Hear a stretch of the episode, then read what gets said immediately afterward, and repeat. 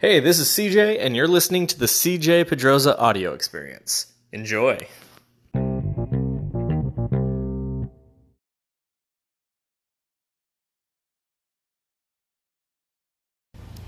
Okay, so I've been thinking about the concept of the one page funnel, and I think it's a really cool idea because I'm lazy and I don't like building a million pages uh, just to get a funnel up and running.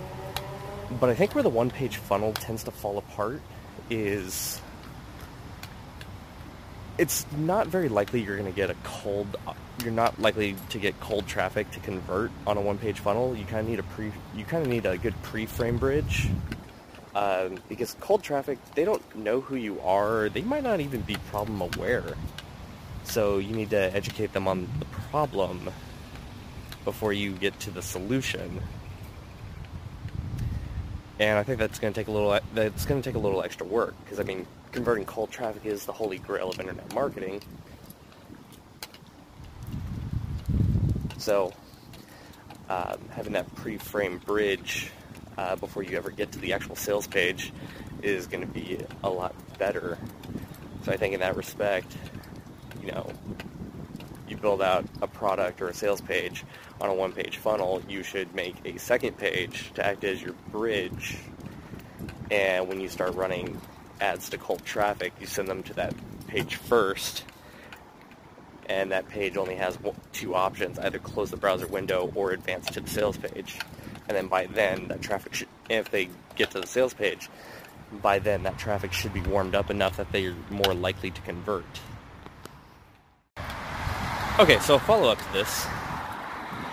Um, you clearly wouldn't use a one page funnel for a high ticket offer because you need to have some pretty hot traffic to sell a high ticket item. Um, but in that regard, uh, your one page funnel going to a cold audience is likely going to be a very low ticket or even a tripwire item.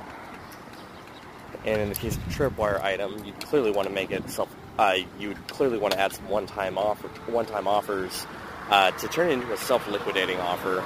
Otherwise, you're just losing a ton of money on the front end, and nobody in their right mind wants to do that. I mean, I get that you know only losers think about the front end, winners think about the back end. I get that, but if you're running ads, ads get really expensive. So you kind of want to hedge your bets as much as possible which is why a self-liquidating offer is a good thing. And just because you have a self-liquidating offer doesn't mean all the people who buy are going to take you up on all those OTOs. So just a thought on that.